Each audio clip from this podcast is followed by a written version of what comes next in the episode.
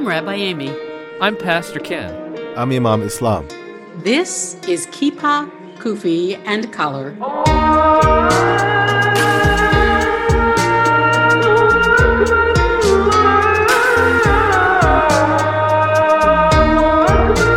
Our guest today is Kiah Morris, former Vermont State Representative and the current Movement and Politics Director for Rights and Democracy.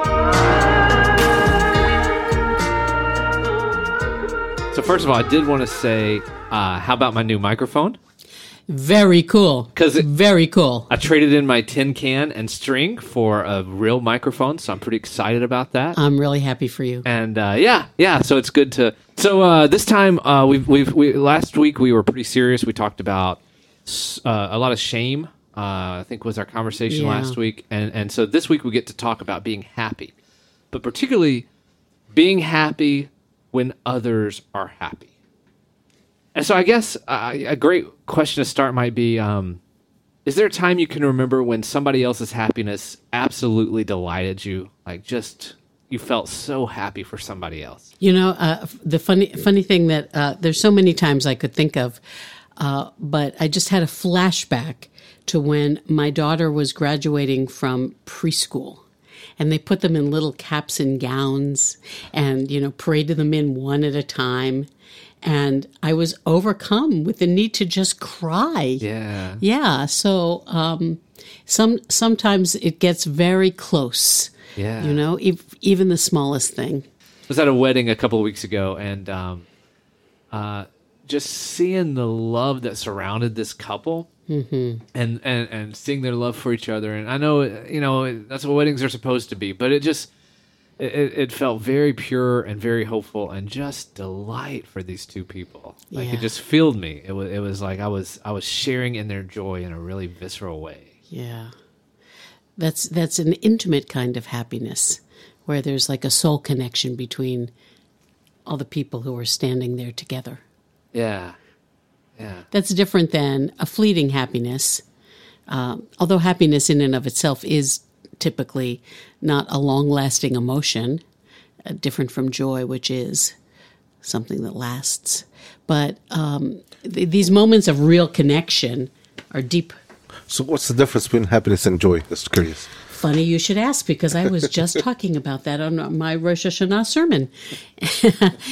Happiness is an emotion of the moment in an experience when either we individually have this great moment that fills us with happiness, or we experience it uh, through somebody else's happiness. So we share in their happiness, as you were just describing at the wedding. Joy is when you feel a sense of deep satisfaction that lasts, that you carry with you. Does that jive with what what you think of Islam? I was always thinking it was the other way around. I don't know for some reason. Maybe it's just language barrier. Yeah. I don't know. Maybe it could be. It could be. It's just, uh, it just could be what, Yeah. what you're saying. Um, I was. I was. I was just typically the other way around. It's like joy is this and happiness the other one. But it, it could be. It could be. Uh, I think uh, we used uh, you know simultaneously. Or, Yeah, or- yeah, yeah. Mean the same thing. Yeah, Because I think of joy the same way, Amy, you think of joy. But but even though I opened it with happiness as a, as a moment sort of thing, I, I've also and I forget the name of the author. Um, it's gonna drive me crazy. But uh, uh, a guy wrote a book, Happiness. It's a I think it's a brilliant book, and he argues that happiness is a skill, Yeah, I, I would agree with that. but it has to stem from joy. That's right. Like you I would have agree this with that base too. of joy, and then you can choose to live a happy life uh, in that. and from that comes joy. Yeah, or maybe it's the other. They're connected for They're sure. connected. Yes. yeah, they are So I want to say that um, I hadn't thought about the distinction between these two feelings or um, types of human experience uh, until I was reading David Brooks' new book, The Second Mountain, and and the whole book is about uh, going beyond happiness to joy. So I looked up the dic- dictionary definition, and lo and behold, there it was right in front of me the dif- distinction between joy and happiness. And I think that the problem is that in regular common speech, we don't make a distinction. So who would have thought about that? Who would? And does it really matter? What really matters is that we find it, whatever it is, Right, right. and we find it through our connection with each other, whether it's happiness or it's joy. That's what matters. So, so if if rejoicing with one another brings us such joy, what are what keeps us from doing that all the time? Like what gets in the way of us rejoicing when good things happen to other people? Well, different things could actually keep this away from us, like you know, um, other stressful things. If they overcome your um, your your your way of thinking, and then probably there will be a barrier between you and and rejoice with other people. Um, and, and a religious point of view, that if uh, you always have to look at the positive sides or, or positive things in your life than the negative things. And in this case, you will get to rejoice more with others. But if you're always, you know, uh, focusing on the negative, then this could be a barrier towards what you, you just what you just Right. said. Um, uh, if you're thinking all the time about you know things that you know that are making you upset or things that you know uh, troubling, uh, I think that will have a negative impact on you rejoicing with other people, or on, on or it will actually be a barrier on your pursuit of happiness. Hmm. I love what you said about stressful things overcoming your way of thinking. That's an interesting use of words. That's like uh, self entrapment. It's like you yourself have become trapped inside of yourself. You can't get beyond your own negative feeling. Hmm. And some people like this. I mean, some people, unfortunately, well, it depends. Ev- Everyone can can come to this, can think this way at some point of life, but some people think like this all the time. Some people, as you, you know, the the, the famous quote. Uh, some people always look at the. Um, the the the the empty uh, uh Right. the, you know the half empty the half cup or, or whatever Yeah, that, yeah, whatever yeah. that is Yeah, yeah. The cup half empty. Uh, the cup half empty the, the, the empty half cup. It's yeah, all the that- same. yeah, yeah, you're right. I mean, whatever that is, they look. Some people look at the other. Some people say, "Oh, here I have a half cup full," Right. and some people say, "Oh, oh, look at that, the half, the half cup's empty." So basically, that's what it is. Right. Oh, yeah. So, so if somebody has focuses on the negative in their life, they're also more likely to see the negative in other people's life. That's right, So, when definitely. somebody has something to rejoice about, you can point out that somebody who's thinking negatively is going to see all the reasons they have not to rejoice. Yes. So, so, so let's say this is a complicated situation. It's one that I've actually kind of been in. Let's say that you, uh, um, you have a member. Okay, so Islam and Amy, y'all both, uh, you have a member of your youth who's in basketball, and you have a member of your youth who's in basketball, and y'all go to their game, and you see that you're at the same gym, except they play for different teams, and it's a tightly contested game. And at the end of the game, Islam, your student sinks the game winning shot, and that side is just deliriously delighted. The other side is heartbroken, crying, just rip their hearts out, sad, right? Because we get that way. I mean, we, we were trying our best, you know, and it's there's nothing wrong with any of that. Uh, do you rejoice with the one who made the bucket? Like, how do you hand how how do you respond to that emotionally? Well, I have to ask you a question before that. Where are we? Uh, where are we seated? Next to each other or far away? Very good. well, the reason why I'm asking this question because I just the moment you was describing this scene, I was like in my mind, in my in, in when I was born in Egypt, uh, the rival teams are their fans are separated. Way se- Right, they right, sit- right. Unlike here, no? They So you can just cheer. You can do whatever. if you're sitting mista- uh, accidentally in in uh, in uh, you know in the opposite team, bet bet your elbow, but you, you, you may not go. I mean, that's in that's back where I came from. But That's here, right. I think. yeah, football, yeah. aren't we? Football, in Oh, Egypt, sa- soccer. soccer. Yeah. Yeah. Although you call it soccer. Yeah, Yeah. yeah. Uh, so if you accidentally went onto the wrong gate, Yeah, that's not a good thing. and then you have to uh, you have to keep your mouth shut. Right, right. Uh, but I'm saying this. Uh, if if I'm if I'm of course I'm, this is the team I'm supporting. I'm I'm, I'm uh, I'll be happy. I may like show a hand gesture. I mean, I go like this. But in, in the meantime, I, I, I, I try to comfort my friend. You know, tell him this Yeah. is sport. Someone has to win and someone has to lose. You know, you did a good job. It's a great game. You know, you have some some you know word of encouragement also. Right. Okay. Yeah, I think the encouragement is important, and and there's a point at which, you know, you can feel sad that your team lost, and then get over it. Yeah. It's just a game. You know, I had a weird. So I coached. I was thinking about this because I coached a basketball team uh, a long time ago, an eighth grade team, and uh, uh, they were really good. And they played another team that was really good. And I made a bad coaching decision at one point, but uh, um, but we ended up. It was it was kind of the big game of the season, and we ended up losing on a last second shot made by the other team's best player. Wow. And my girls were just heartbroken. They were devastated. But I found myself like really happy for the person who had made that shot because she had taken a tough shot. She had made the shot in a pressure filled moment. Like if she loses a shot, we win. If she gets the shot, they win. Like I was just d- d- delighted for her, hmm. and and also brokenhearted for my kids. So, how did you talk to the kids? Um, I encouraged them, but I didn't try to tell. You know, I didn't try to tell them it's no big deal.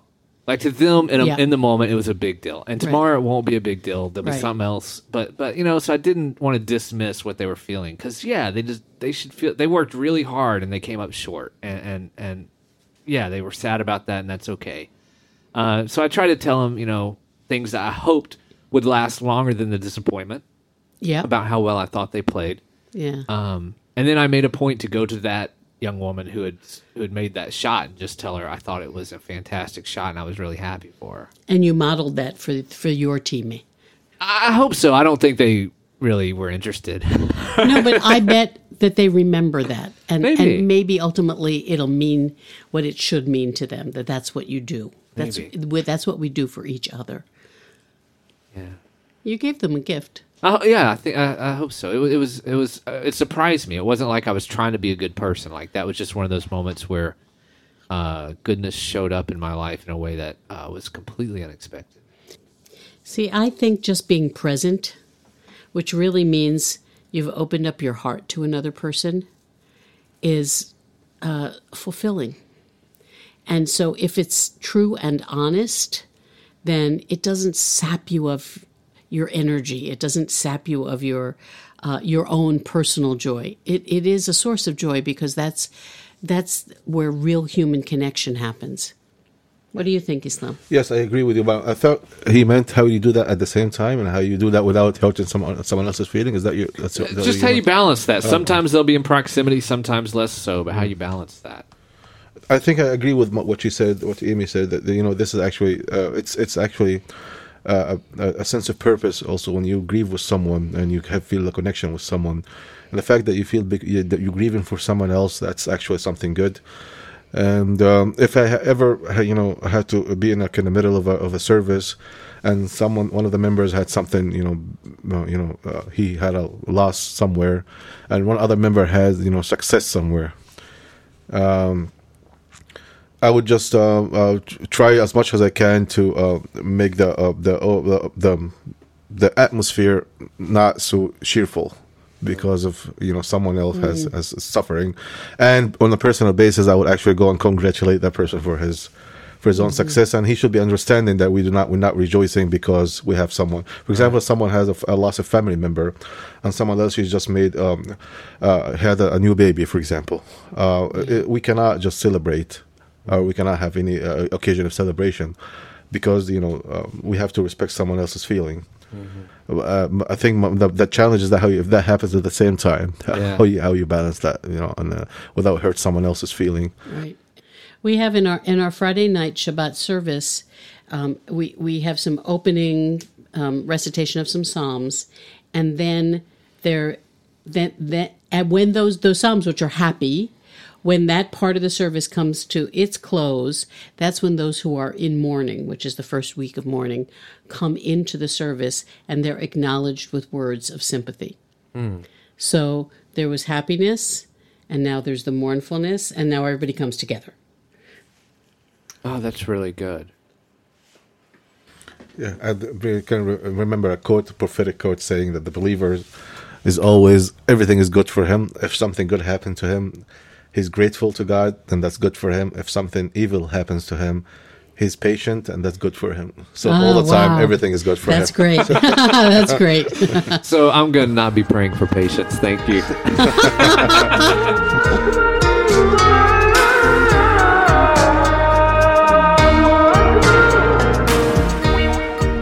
For our episode today, it is my great pleasure to introduce former state representative uh, of the General Assembly for Vermont, Kiah Morris. She is now the Movement and Politics Director for Rights and Democracy, which is located here in Burlington, but serves the whole state of Vermont. She also consults and she does consultations on diversity, equity, and inclusion, and has been a key consultant for a project that my own synagogue, Ohavi Zedek Synagogue, has been doing uh, here in Burlington called Stopping Stones. We'll have to tell you about that later. But um, through that project, I've had the pleasure to get to know Kiah, and uh, I'm really glad you've been able to join us today. Thank you. Thank you so much, Rabbi.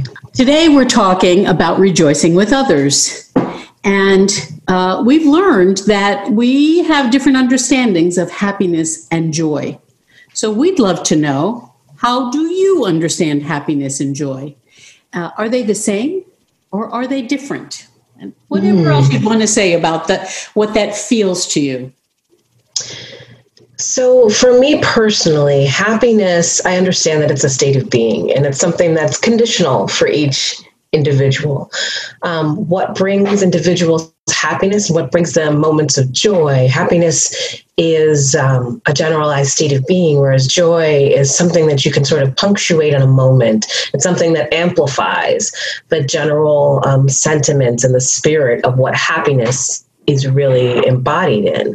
And so for me, happiness is an ability to live with the freedom of space to see and be present in the things that are nurturing and giving for our souls. Um, there's so much that we experience in life, whether it be a crushing workaday, you know, day to day schedule with multiple demands that pull you in many different directions. It could be the pains and the stresses of poverty. It could be um, the the challenges that we might have with our physical health, be it a pandemic or a personal disability, some of which might even be invisible to the average person. Um, there's so much, you know, seeing what's happening in our political sphere. The world really gives us a, whole lot of stimulus that tells us whether or not we are safe, we are cared for, and whether or not our personhood in and of itself is considered to be precious. And so for me, the moments when I find and I'm most rooted in happiness is the places and the spaces when I can breathe. I can breathe enough, have enough time to even just stop and look at my son and just see that glorious, beautiful human being and listen to his little silly laughter for whatever funny joke he heard and being able to access that and recognizing that bond. Being able to have the the freedom to be in a space of beauty. We're we're fortunate. Vermont is a ridiculously gorgeous state. It's ridiculously beautiful in so many magnificent ways. But even in this pursuit of looking for that nature, sometimes we can find that we don't feel safe in all spaces. We may not feel welcome in all spaces. Spaces may not physically be safe because of pollution or other hindrances that keep our in, keep us restrained in our ability to fully celebrate all of those things. And so when you have that freedom of movement, that ability to just, you know, be able to open, to look out and up, that to me is where you constantly find the fuel to be able to continue to root yourself in happiness. And it's not a guarantee, and it is not 100% all the time. Um, and there's times where it feels incredibly distant, but if we can tap and find those little moments, that's that's that's what helps to keep me finding and experiencing and celebrating happiness. Mm. So for yeah. joy, joy is like that's that time when, in many ways, I would say joy often comes for me when I get to share that moment of happiness with someone else. Mm. Mm. That just that connectivity of being with someone else, being with others, and bearing witness to something that brings that sense of happiness and peace.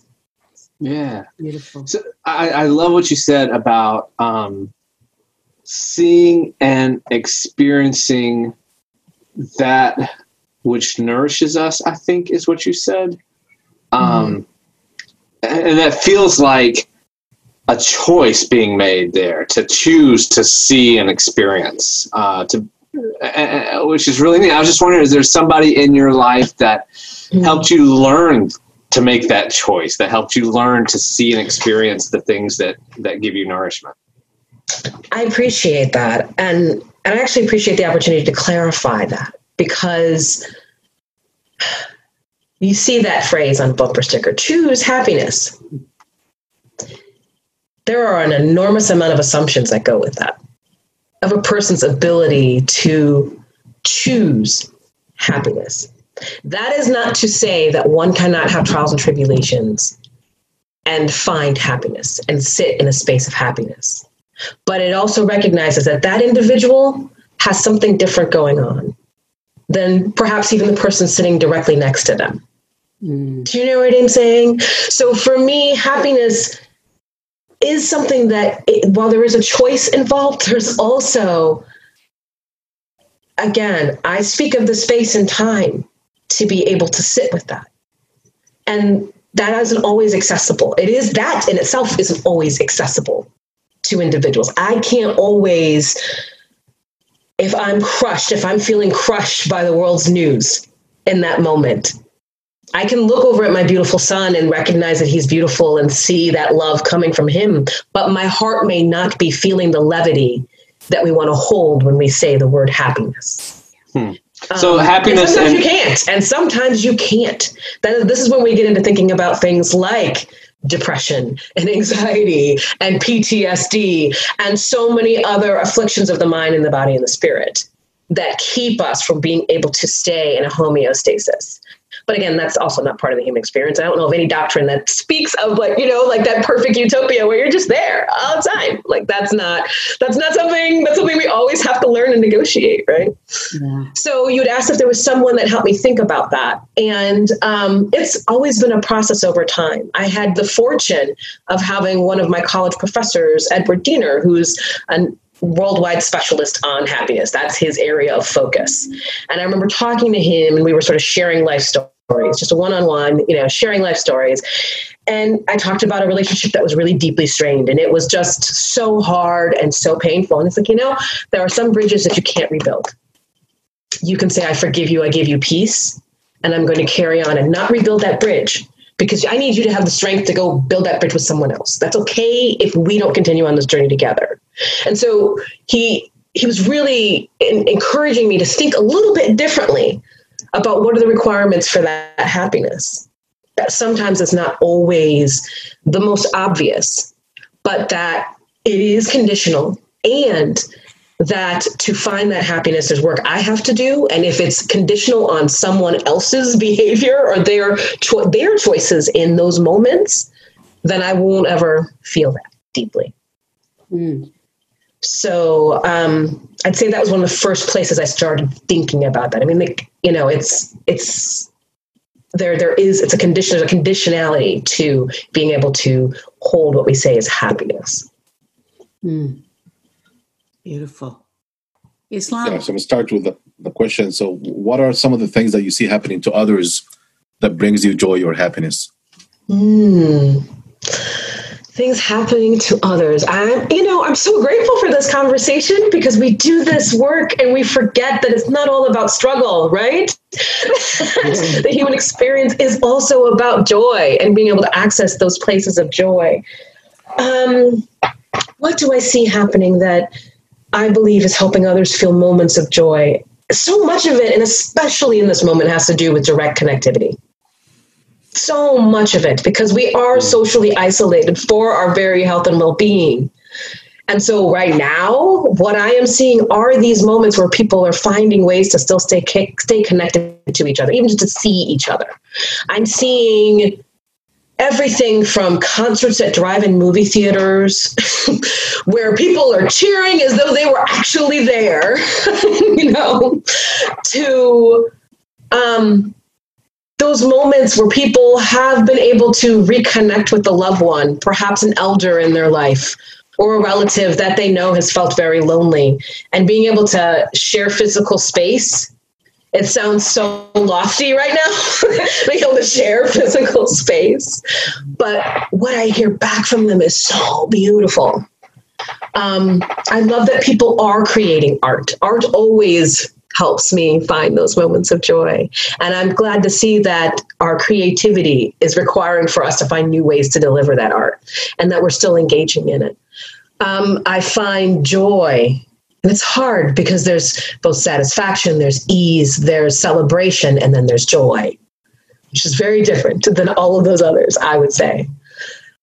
I see joy a lot with children right now when they're in the spaces and places where they can be children. See again? That's that conditionality.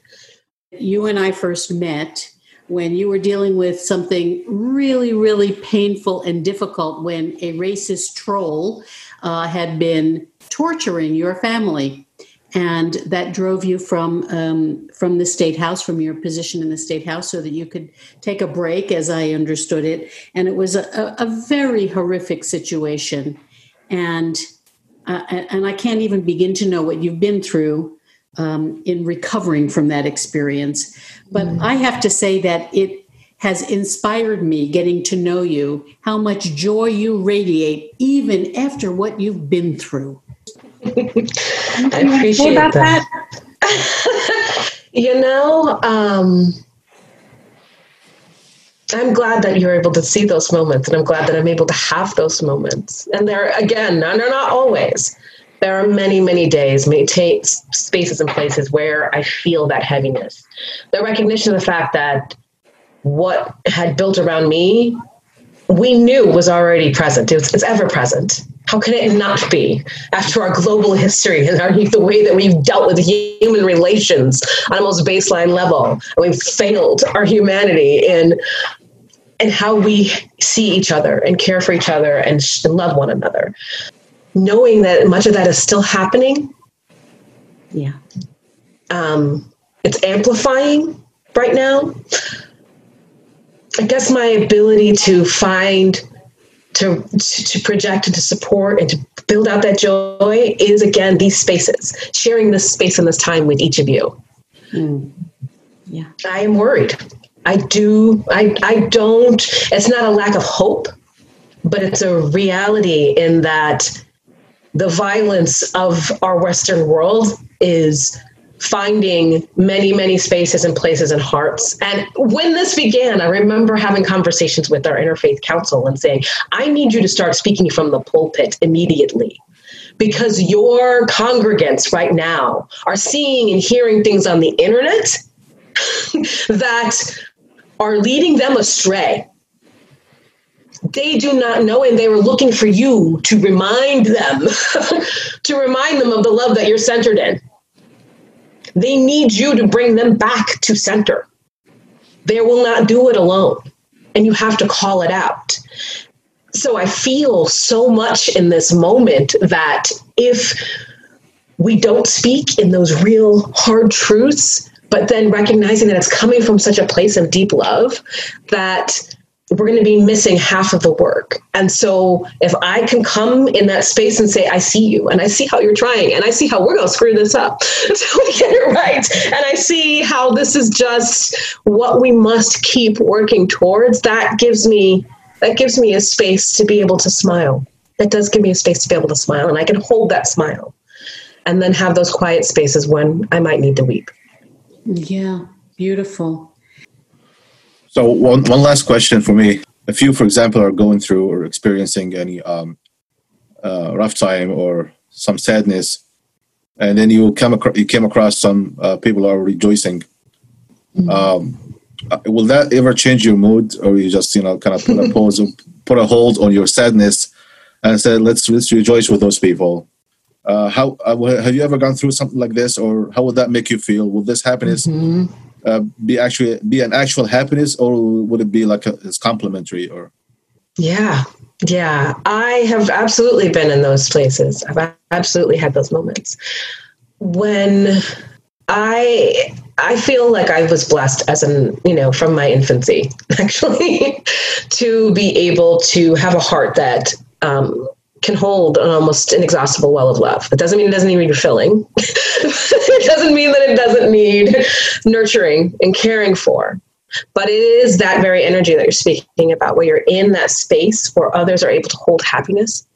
That if you are able, and again, and I am not trying to shame anyone or make cast judgment on anyone who isn't able to, I, tr- I try to reach out and experience that and share that with them so I try, I try with no perfection. There's no such thing. no, no, not at all. And that's okay. and that's okay. Well, thank you so much for taking time and spending some of your afternoon with us on a stormy day. It's really great to, to hear from you and to see you smile and uh, and just share your thoughts with us. So thank you for taking the time. Great. Thank you each so much, and I give you, I wish you peace and joy and safety in these times, in these times right now. So thank you so much for all you do. Thank you.